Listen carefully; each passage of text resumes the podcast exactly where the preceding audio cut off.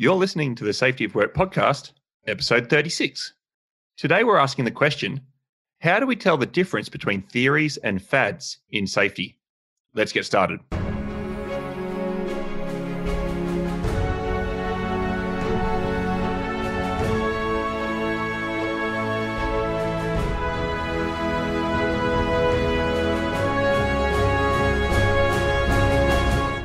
My name's David Provan, and I'm here with Drew Rae, and we're from the Safety Science Innovation Lab at Griffith University.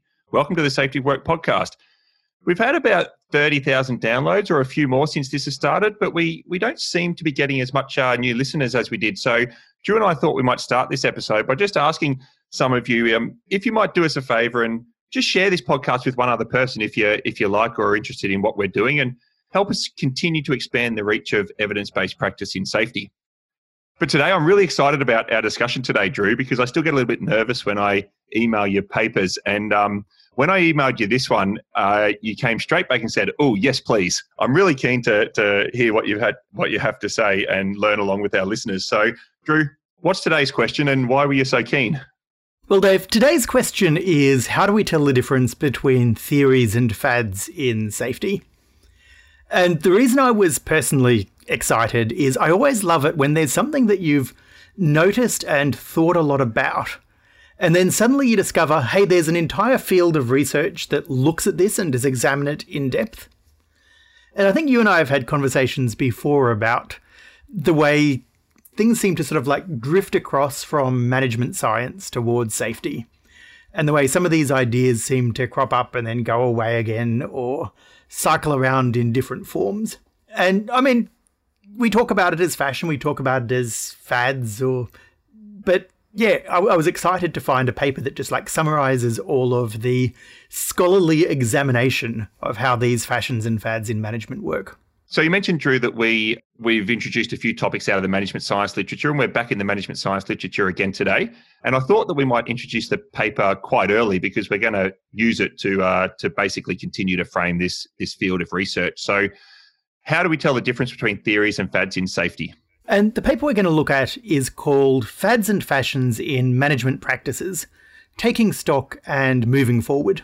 It's very recent, it was published in 2020, and it claims to be the first comprehensive review of quite a large body of literature on fads and fashions in management. David, as you mentioned, when you're stepping into a new area, this is a really good way to do it.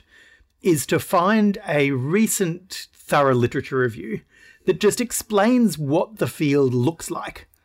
Otherwise, when you you're at the risk of picking up one or two papers and getting a very slanted or very narrow or very possibly even you've hit an outlier and you end up thinking that a maverick in the area is representative of what the area is like. So you pick up a something that looks like a good literature review, you check out that the authors are actually reputable and published across the field so that you know that you can trust that they are fairly representing the literature. The authors in this case are Alessandro Piazza and Eric Abrahamson. They're both from business schools at Rice University and Columbia University. Uh, I'm not sure about Piazza, but Eric Abrahamson has 30 years of research, particularly on this topic of fads and fashions. Uh, he's published 10 books, he's got thousands of citations. Interestingly, when we get into the literature, you may um, look at those books with a little bit of skepticism when you see how books on management get published. But he certainly knows what the field looks like. And as the authors explained, Drew, this body of literature on fads and fashion started as a result of researchers observing how management practices seem to wax and wane in popularity, often quite unpredictably, and sort of techniques seem to follow each other in these wave like fashions. So the literature you know seeks to explain this sort of transience persistence sort of overall trajectory of these management practices and the authors refer a lot to what happened through uh, quality management and i think it's around the time that this uh, this field emerged in the 90s there was quality circles and total quality management and quality management systems and lean manufacturing and those types of well those types of fads and fashions so you know the paper makes reference to all of these types of programs within organizations and they sort of say that these these techniques are viewed by practitioners as sort of tools of their trade and we could add to that list drew we could add behavioral safety we could add safety culture we could add safety differently, safety two. You know, as all kind of different management practices, techniques, and ideas that would fall nicely into into literature that we're going to talk about today. And I think, Drew, when I, you know, you don't have to talk to too many practitioners to, for to get the feedback that um, we're all too familiar with how excited people in organizations get with uh, new shiny things. So many people sort of say to me how it's always the new things and you know the shiny things in the organization that are getting all the attention and the resources and then slowly disappearing as the next shiny thing comes along so the, the literature uh, as it's summarized by this paper and tries to answer a few sort of key questions and the first one is probably the big one which is what explains these apparent waves in the popularity of management practices they seem to come very very quickly they flow, they spread, and then sometimes right as they're sort of hitting their peak popularity, they start to flow away again and vanish. And you know, sometimes they're completely gone again a decade later. How come some of these waves actually carry quite harmful ideas and often displace much more evidence based or beneficial practices? And how come, even though we've got this wave like behavior, some of these things seem to stick and actually just become a permanent way of doing business? And the paper gives a few examples of ones that disappear, ones that stick, that we'll refer to throughout our discussion. And there's sort of fourth supplementary question that we'll get to at the end of the podcast, which is the authors point out that most of this literature is set in the 90s, examining fads of the 70s and 80s. And in fact, there have been some recent changes in the way ideas start to spread between businesses, primarily as a result of the growth of technology, in particular social media. And so, you, how, how does the advent of things like LinkedIn and the sort of online guru change the dynamics of fads and fashions in management? So, Drew, the paper explores this uh, innovation, what they call broadcasting, diffusion, retention, abandonment, and rebirth of faddish and fashionable management practices. And we're going to try and use a lot of safety examples um, the way through. Like I've already mentioned, behavioral safety and safety culture and safety differently, just to sort of help our listeners. You know, we're in the we're we're interested in safety, and we're going to try and um, try and use this management theory to help us understand safety practices. The methods they use, like you said, Drew, they they claim to do the first comprehensive review. And, people will recall uh, episode 34 only a couple of weeks ago we did our episode on how to find and and review research. So they actually started as as we suggested drew with google scholar and then they went to a whole lot of other databases. What they found difficult was that literature published on this topic was published everywhere. Management journals edited books other discipline journals and also a lot of different language was used to describe the same idea so they started by looking obviously for management and fad and fashion and these types of words, but then they used like management practice, management technique. They they really cast the net broadly. Then they did this thing which I hadn't heard of before, Drew, called snowballing, which basically means every paper that they uh, included, they scan the references list to go, oh, there's a title of another paper that we haven't got yet, and they use their own judgment based on just the ref, uh, the the reference lists to expand the net. And they found thirty thousand relevant items, Drew, you know, a single literature review can't do anything with 30,000 papers in detail. So what they say is they, they actually use the paper to, to present a narrative view where they created a key framework and they picked out the key articles within that framework and then they situated those key articles within the broader context of the literature. So Drew, is that that kind of method to to come to try and review a whole discipline, 30 years of, of work on a topic, does that is that a reasonable way to approach it? Uh, that's a very common, reasonable way for a literature review to make a genuine contribution to the field. Essentially, what they're doing is they're drawing a map of what currently exists, and they're pointing out the high points on the map, they're pointing out the dense towns, they're pointing out where there are border wars and skirmishes, where there's debate going on, and they're pointing out the gaps where, according to the map, there should be stuff, but actually they haven't been able to find any papers. So it sort of leads you on a journey through the field, which is great for a newcomer coming in trying to understand what the field looks like. Um, the slight risk is that they are imposing their own story or narrative over the top, which isn't necessarily how everyone in the field would see that same field. But I think it certainly is very useful for as a path for us to take through the literature.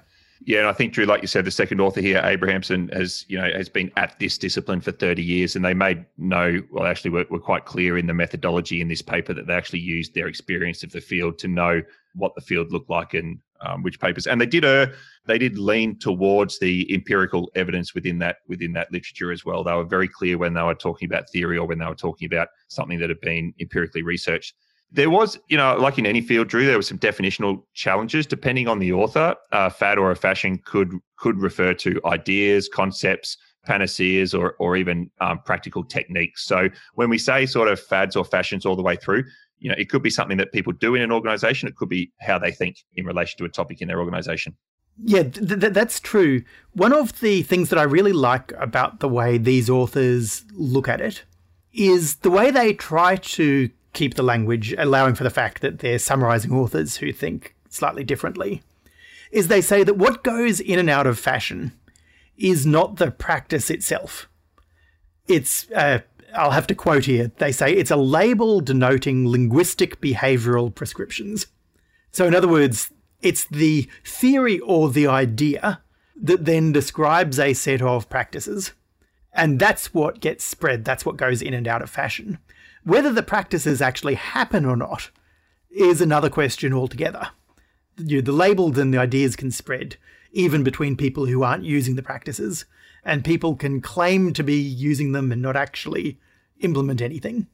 The other central idea, which I thought was really interesting because I think it's actually a fairly bold claim, but is supported by the literature they summarize, is they say the central reason why organizations adopt new management practices is because they genuinely believe that it's a rational way to manage stuff, and because they genuinely believe that it's an improvement over current practices. And so, you know, why they believe that's another question. But there, there's very little cynicism in this paper. You might think the terms fad and fashion are cynical. They're not. It sort of comes with a respect that organizations do believe that they're doing this to make themselves better organizations the paper proposes a model, and then they go on to say that the model actually doesn't quite fit and work. But let's just there's a model. It's it's not linear. Um, it, it's it's talked about in a sequential kind of way. But we're going to talk about five areas in relation to sort of the cycling of fads and fashions. We're going to talk about how the initial innovation typically occurs. Then we're going to talk about what happens on supply side organizations. So when they say supply side, it's the people who are offering ideas and services to companies that do work. So could be academic institutions, consultancies, uh, and and other types of service providers. And then they would talk about how the fad becomes sort of contagious and takes hold in demand side organizations, which is the organizations with the actual problem with the management and, and, and where the practices take place. Then talk about how fads might get abandoned or actually might stick and persist in place in the company. And then they talked about rebirthing, Drew, which is like how the fad gets reimagined or recycled or reborn after laying dormant for a little while. So there's five areas. We're going to, we're going to talk about each of those five. So Drew, do you want to kick off with innovation and, and the starting point for a fad or a fashion? Sure. David, I'd be interested in your opinion on this one because it absolutely surprised me until I sort of stopped and tried to find counterexamples, and I couldn't find any examples that buck this trend. The research shows fairly solidly that new management techniques don't come from gurus. They don't get invented by ivory tower academics, they don't get created by consultancies. They get developed within the companies that do the work. On the demand side, not the supply side. There's even some debate in the literature about whether they can even come from consultancies or academics at all. But certainly it's clear that even if they can, can come, they generally don't. The fads start off with small groups of innovators solving problems within their own companies. But those initial innovations aren't able to spread by themselves. They're practical solutions that people just do. It's not until someone gives them language and some theory and turns them into something more marketable that they start to spread. David, do, you reckon does that sort of match your own experience?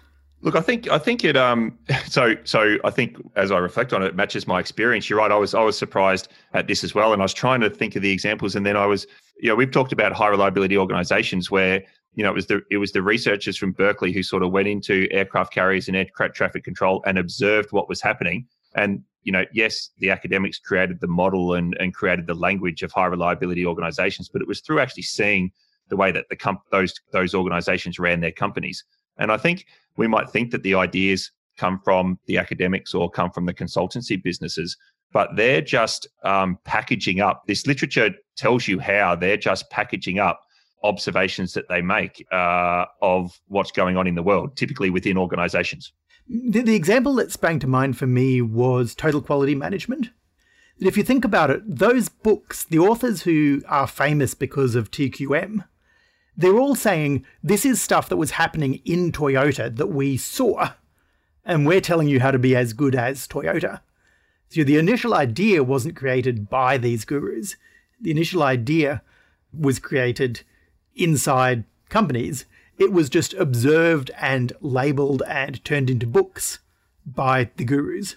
And so, yeah, look, the um, there is i mean we're using fads and fashions and gurus so we're using some um, language that we may not necessarily use on the podcast or in academic circles but it's really great to see whole papers written about these these types of things or whole disciplines of of research devoted to these types of things. So they talk about hero manager gurus Drew, these are the people who is like the Jack Welch, you know, the, the, the ex CEOs and the people who are still managing inside organizations who typically traditionally have written books about successful management practices that they've implemented and that they've learned, uh, you know, within sort of real life problems and real life uh, situations.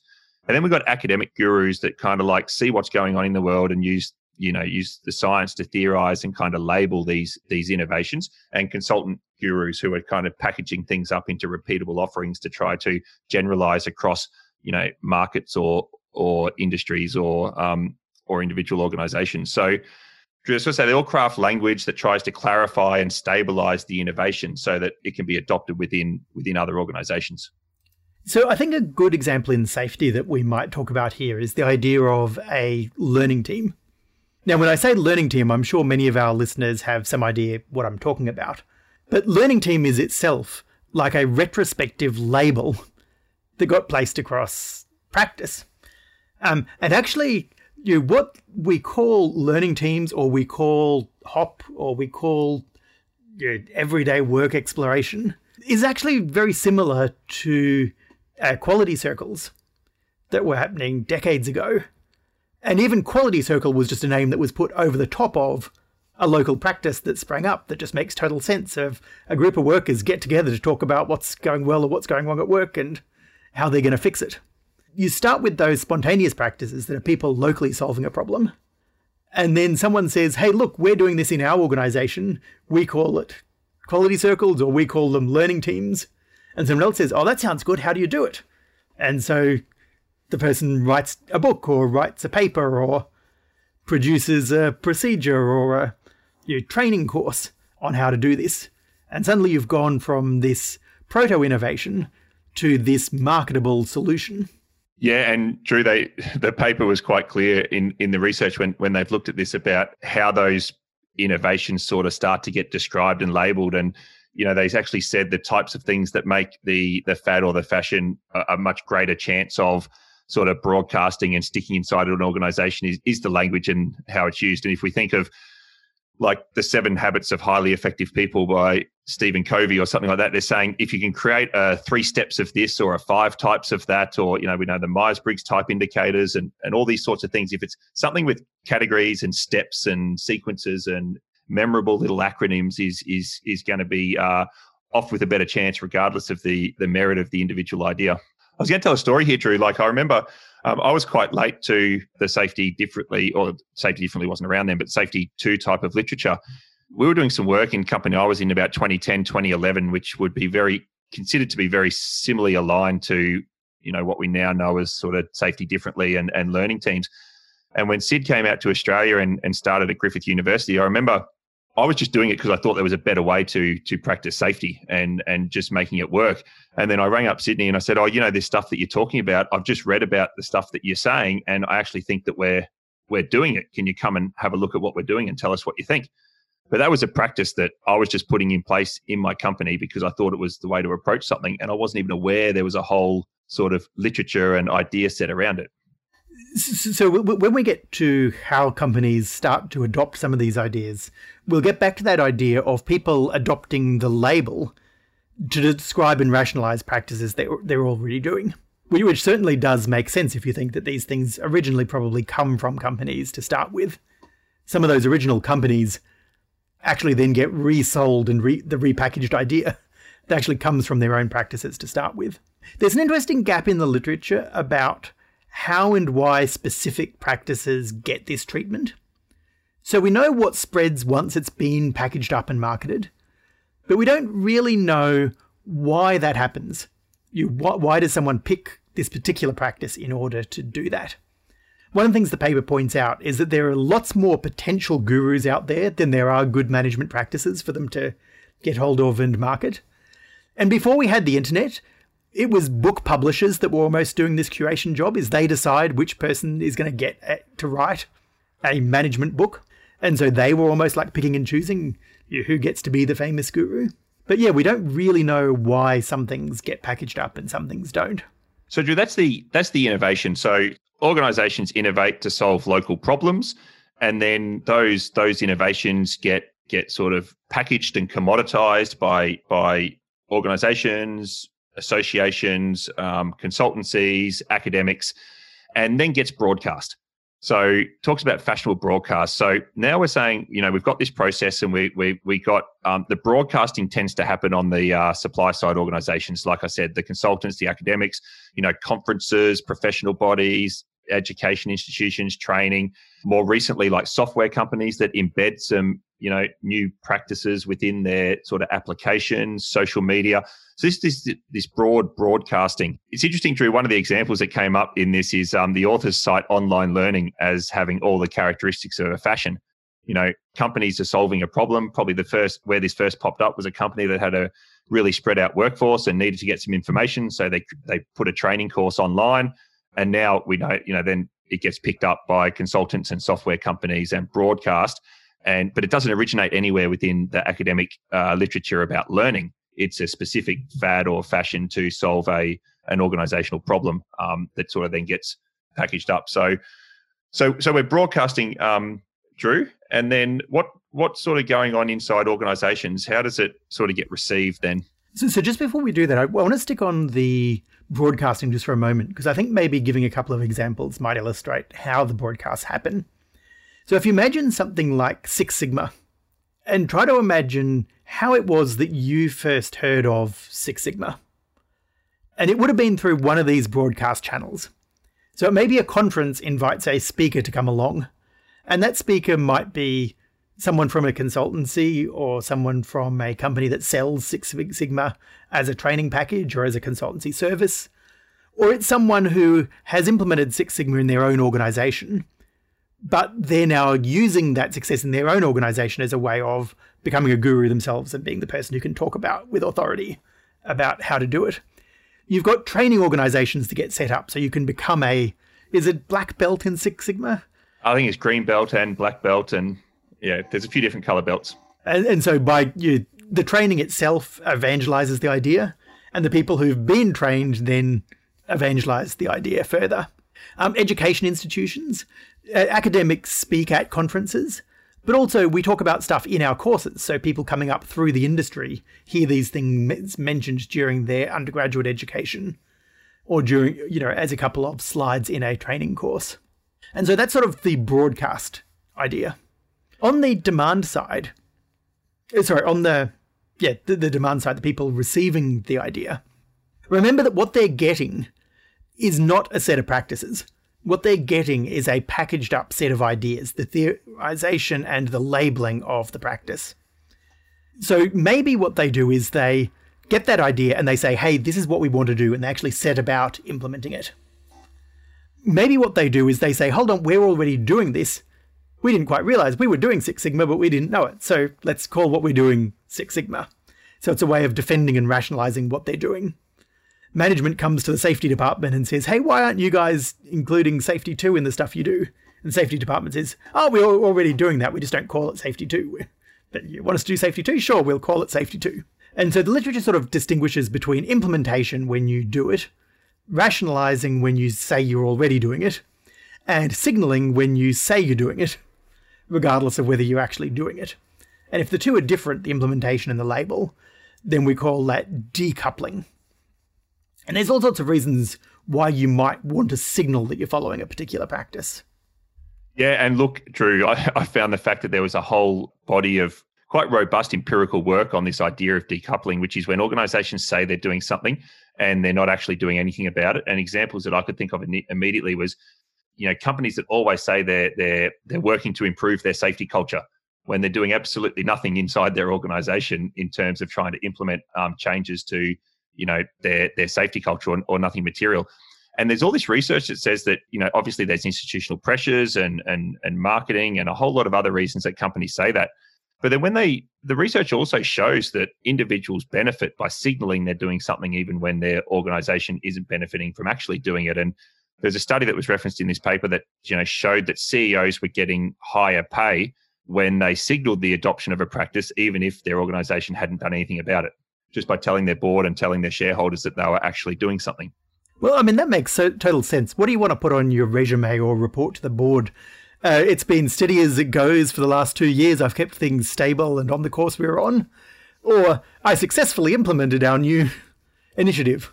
On safety culture. Yeah, exactly. Um, so we, we're broadcasting these ideas now, and, and Drew mentioned all the different avenues and ways that you might hear about an idea, and then it's you know it, it hits the organization, and then you've got these these are the different stages, and the paper refers to the upswing, the tipping point, the downswing, and the latency in terms of like when you get this increase in in take up, uh, then you hit this sort of the crest, and then you actually start to downswing away from it. And the latency is where they're basically saying that there's no, I think the paper was basically saying, Drew, that there's no real new management practices. There's just practices that sit dormant in an organization until someone puts a new label on it and and does it again. And they they cited a, a, an example of a paper where they looked at, I think, a company in Sweden, and I can't remember exactly the the, the fad, but they they demonstrated how between a couple of years in the 80s there was this process in place, and then there was about a 12 year gap, and then there was another three years of absolute focus on this process, which was just a new name for something the company had done a decade earlier. Uh, I mean, that, that makes total sense. Apart from changes in work practices because of technology, there really is very little opportunity for there to be genuinely, you know, you are the first person in the world to manage your team in this particular way. Or you're, you know, the first person to think of restructuring your organization along these particular lines. Or you're the first person to think of focusing on this instead of on that. Interestingly, Drew, they sort of they there was a couple of things that I thought were interesting um, in terms of like just this broadcasting idea, and, and one was they said that the slower the diffusion, the potential, um, potentially the stickier the practice might be. They sort of said the quicker the rise, the quicker the fall. Or if you actually get this slow penetration of, a, of an idea into an organization, you get a chance to institutionalize that idea kind of along the way, which which I found interesting, and I really want to read some more about. They also talked about the um, the acceleration and deceleration of broadcasting about a particular practice relates to the uptake within the industry on the demand side. So I, I, was straight away thinking about the story of like DuPont and behavioral safety. Like in the 90s, you couldn't go anywhere without a broadcast message about behavioral safety, you know, coming from obviously like a company like DuPont on the supply side. But now that industry is not really, in my opinion anyway, industry is not really having the uptake in behavioral safety practices they were maybe 20 years ago, you don't see much broadcasting in the market for, you know, behavioral safety practices. But some might argue some of the things that are being broadcast are just behavioral safety packaged up under a new label. Yes, I always find it fascinating when I see things that are labeled as safety differently that are in fact behavioral safety packages. And you see this recognition that spreading of the ideas doesn't necessarily mean spreading of the practices, but people have found it necessary to align at least the way they're talking about their ideas with the new language. So, the literature, we're not going to go into all of the details of it, but one of the things that management science loves to do in particular, they try to model this spread of ideas in different uh, contagious ways. So, all sorts of different theoretical models for how things spread, and then they match how ideas actually spread to these models to work out which one is the best fit. And so, there are some features that are very common that cause this spread. Uh, one of the most simple ones is just how many other people are using it generally then how many other people are using it within your particular industry? Uh, second one is how is your organization connected to other people who are using it? So if you draw the network of relationships, once it starts to spread to part of the network that's close to you, particularly if it's upstream of you, that it's your clients or um, people who have control over you, there's much more pressure to adopt it yourself. And then there's a sort of respect factor, which is it's not going to spread from someone that you don't like to you. But if someone that you think is a higher status company or a bigger company or a more successful company is doing it, then it's more likely to spread to you as well. So they call these different models for how it works uh, admiration processes, bandwagon processes, herding, panaceas, uh, epidemics, all sorts of mo- models. If you imagine like a disease spreading or an idea spreading, that, that's what they're trying to show. Yeah, Drew, I think actually the paper at some point said there was referenced another paper that had talked about fads and fashions being like viruses in organizations. Um, but look, and they said that rollbacks work a similar way. Once companies start to reject an idea and a small group of companies start to reject it, then it kind of broadcasts across in the same way. Um, and and you know, we've got here you know the idea that something like zero harm is probably in that space right now, where you've got a small number of companies that have rejected the idea, and now you're getting a lot of broadcasting, you know, about that to as a practice to organizations. I, I just thought that was really interesting. The idea that rejecting an idea can also be a fashionable thing to do and the same thing that you can you know reject the idea but still keep doing the same practices you were doing before yeah exactly so i think this is the first time we'll say that in not many places or in nowhere in in this in this place was uh, was discussion about the you know evidence base for accepting and rejecting ideas even though you said earlier drew which the literature claims that you know these are rational decisions that organizations make in the belief that they're going to be improving their company their their the performance of their business there was no sort of discussion about the uptake and the spread and the diffusion of these ideas and the rejection of these ideas as being kind of evidence based, which kind of um, is a bit of a kick in the guts for the Safety of Work podcast. But never, nevertheless, we uh, we press on. Yeah, I, I did use the word rational, but I think it's meant in a very specific purpose here, which is just because you think that what you're doing is reasoned doesn't necessarily mean that your reasons are in fact what you think they are. And these models show pretty clearly, and there's a lot of empiricism, so checking in the real world that these models actually match what happens. Things like how many other people are using it has a big effect. Things like how you're connected to other people has a big effect. But there's no need in the, any of these models for a parameter that says how much the practice actually works.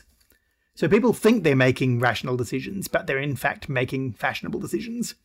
Yeah, absolutely. It's it's entirely a social. It's it appears to be entirely a, a social process. Um, and Drew, they talk about when when when companies adopt these these ideas and these practices, they talk about sort of the literature is a bit confused here. They talk about you can adopt it in two ways. One is to take the kind of the cookie cutter approach and just adopt the practice exactly like it's described, or the idea, or or how another companies do it. Or you can kind of do like this translation model where you sort of take the idea, but you kind of adapt it and shape it and reshape it in sometimes a way that it actually doesn't look anything like the way that the practice is, is being done in a different organization as well. Even though that's in the literature, there is another part of the literature that says you actually can't cookie cutter anything. It's always going to be adapted when it when it goes into a into a new organization. But broadly, I didn't. I, I, quite like those those two categories of sort of how organisations take up those practices. There, there, was there was one part in the paper where they talked about three sort of steps in an idea travelling as it sort of launches from one organisation to others. There's universalising of the particular. There's travel of the universal, and then there's particularizing of the universal. So uh, universalizing of the particular is where you've got something that's working in one company and you start to put labels on it and make it more generic. Or something that's working in one industry and you start to make it something that works in all industries at all times and in all places. It's then that more general idea that travels, but then it needs to be turned back into something particular if it's going to be implemented. Uh, so I was trying to think of some specific ideas in safety, and I was thinking of some of the types of um, aerospace practices. So you have like pre-flight checklists. That idea is a very specific thing that's done at a specific time, actually in an aircraft. You get that turned into the more general idea of a checklist. This is now a universal. A checklist can be used by anyone at any time in any organization. And then it gets particularized. You get pre surgery checklists it gets turned back into a specific practice at a particular place. Yeah, look, and I think ideas of like uh, life saving rules and critical risk management fall into that category where companies have a set of rules and then get turned into this big, broad thing of life saving rules. And then companies approach, you know, how they design and how they communicate and how they sort of put those rules and enforce them into place, you know, back into the particular circumstances of their, their business. And the same with like the critical risk work. So quite a few of the programs now that are targeting frontline operations, I think will fit neatly into that sort of that sort of broadcast um, diffusion type of cycle. So we're getting on now to we've talked about how the fads and fashions get generated. We've talked about how they spread and get adopted. The next sort of thing is how come some of them get kept and some of them just wash away again? And the paper's got some beautiful examples of different types. Uh, my favourite one, which I think they took great joy in pointing out, but I can see why, is they pointed out that the idea of employee vacations was a management fad. that it was one of these things that no one gave employees like a set number of weeks a year that you could just take and spend away from work. And then it became a popular thing to do and it spread through industries.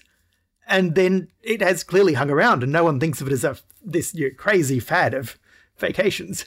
Yeah, I found that a great example, Drew, that like, uh, you know, more than 100 years ago that uh, what they used to call a company church or a sociological department, which I assume was the original form of a HR department, was sitting around 120 years ago saying, how can we improve the fostering of our employees' commitment to our company? And someone says, let's give them paid holidays. And that's that that sort of became a fashion. And that that was a fashion for, you know, half a century you know, before things start before it started being institutionalized. So so that's clearly something that stuck around. And then there's other things that we talked about you know other ideas that then come along and disappear.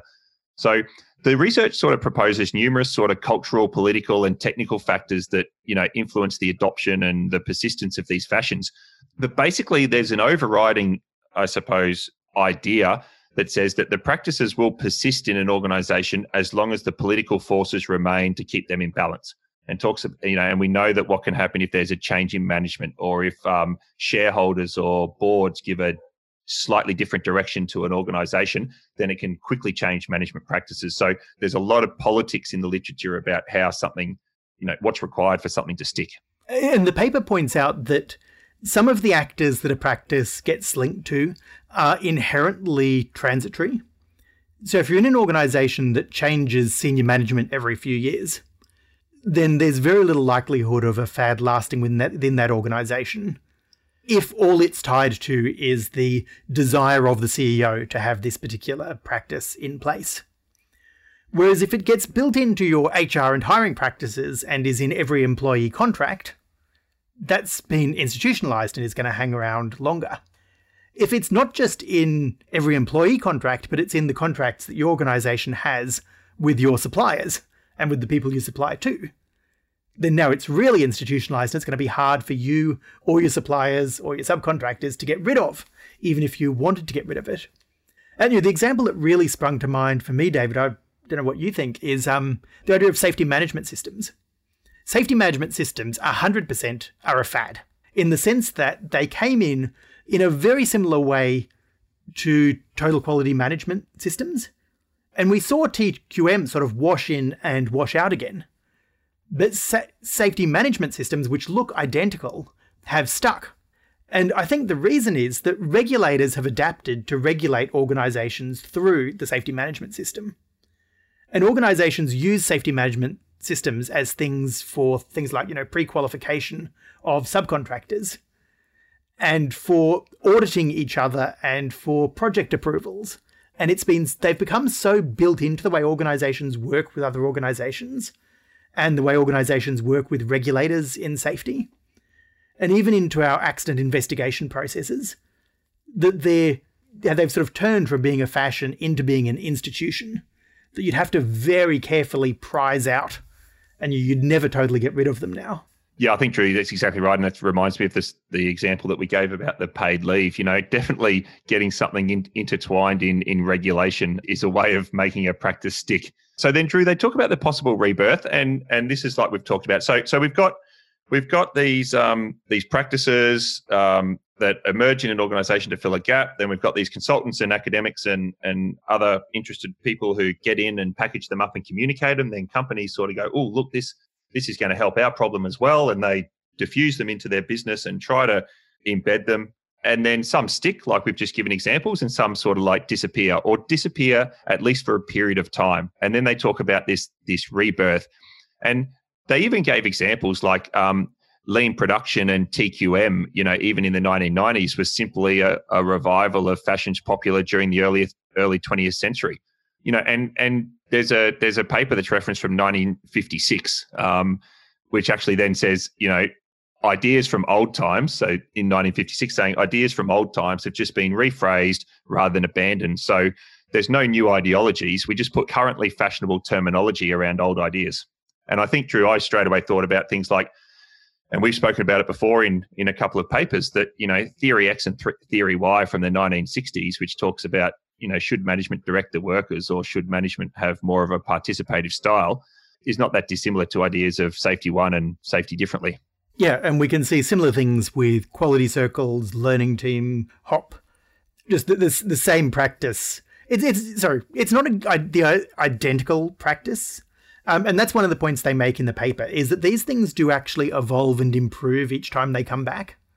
It's not just necessarily rebranding. It can, in fact, be an evolution of some quite rudimentary ideas into much more sophisticated, possibly actually better and more better ideas.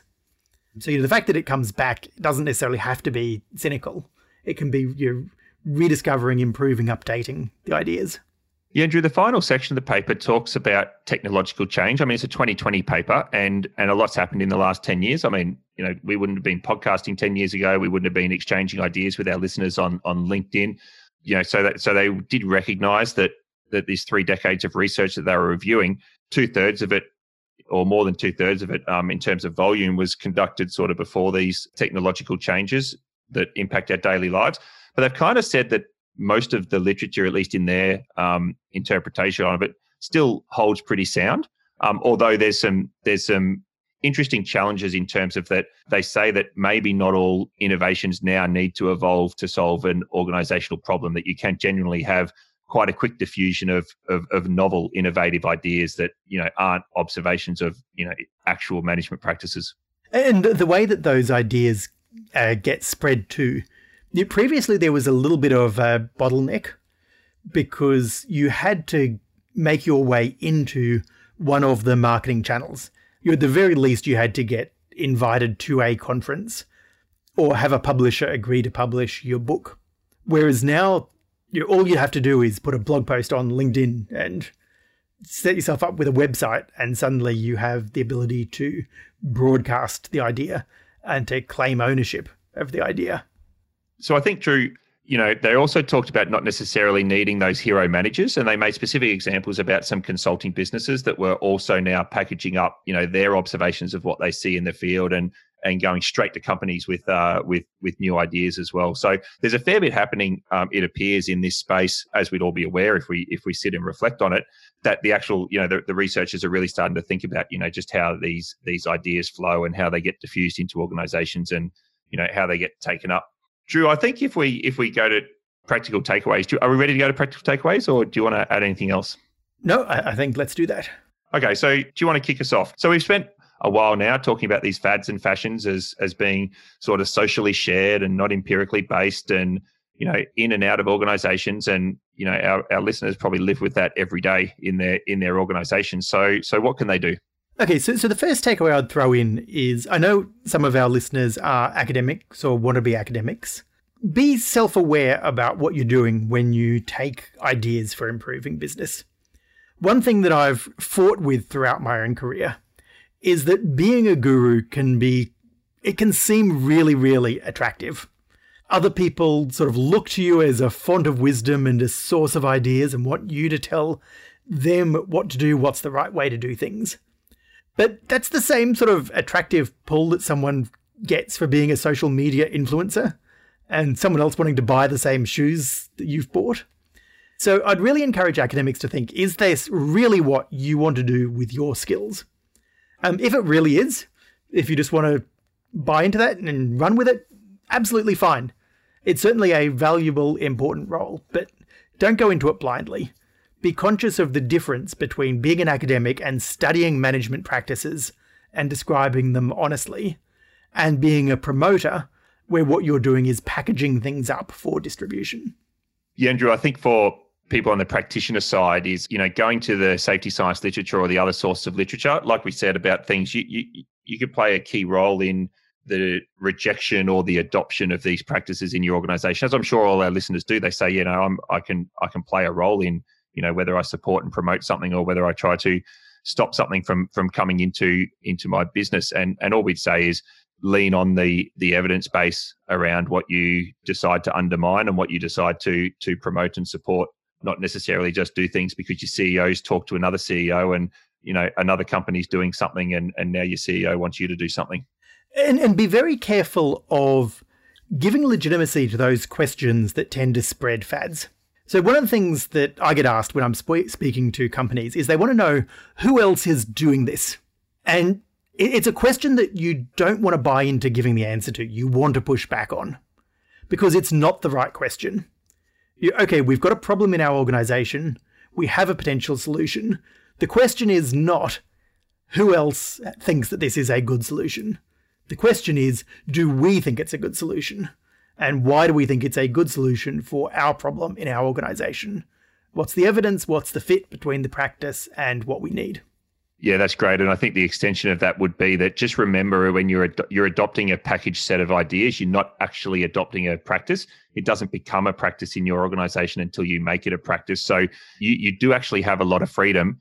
Like I said, you, you may not have freedom in whether or not to adopt a fad. It might even be um, required in regulation or something like that. But you do have a whole lot of freedom in how you actually turn that into practice and apply it in your own organization. Just imagine the number of different choices you've actually got if someone says to you, you need to implement a safety culture improvement program, you, you can yeah. say you're doing something to improve safety culture and just choose anything from a massive smorgasbord of ideas and practices. Or an even bigger potential list, uh, Drew, is you know we want to do safety differently. Then I can pick absolutely anything different to what I'm currently doing in, in my business. so fair, fair call. Yeah. So, so those are our takeaways. David, what would we like to hear from the listeners? Look, I think um, we've talked about fads and fashions, and you know, one of the interesting things is what do, what do people think are some of the biggest fads in safety? Um, you know, I'd like to, I'd love people to, you know, tell us stories about where fads have come into their business. You know, things that they used to do for safety a decade ago, but they no longer do now, and we can see if we can use this literature to kind of try and you know track and work out, you know, you know, some of the things that have happened in safety you know, we know there's a lot of broadcasting going on at the moment with ideas about safety differently and safety too. So we'd also, you know, I'd also like interested in um, in our listeners' opinions of kind of like how they feel that's being received, you know, inside their own organizations or or in their professional circles. So Drew, the question for today was how do we tell the difference between theories and fads in safety? Did we did we really talk much about the actual question? So so I think we do actually have an answer coming out of the model that the paper gave us, which is that we can look for the point of origin and the mechanism of spread. So, theories originate in academic circles. Theories are scientific observation. They do aim to be generalizable, but they also aim to be mainly descriptive, saying this is what happens. And the paper we looked at today is a classic example. The paper we looked at today is not itself a fad or a fashion. It's not designed to spread, it's designed to describe what's going on. Whereas fads go through this cycle of proto innovation within an organization, package up to be a generic solution to a problem in a way that has a neat, clear explanation, some clear labels that can be applied, some simple ideas that go along with it, and then they spread as that package moves about. So that's sort of one way of telling the difference. The other simple way is that theories are tested. The- theories spread based on how well they stand up to scientific scrutiny. Fashions spread based on social forces. They spread socially, they get abandoned socially. So, Drew, for our listeners thinking, what should I do about the safety fads and fashions in my own organisation? I think our short advice would be go to the literature or just um, keep listening to the Safety of Work podcast. Very good. That's it for this week. We hope you found this episode thought provoking and ultimately useful in shaping the safety of work in your own organisation. Send any comments, questions, or ideas for future episodes to feedback at safetyofwork.com. And as David said at the start of the episode, go tell someone else about the podcast if you enjoyed this episode.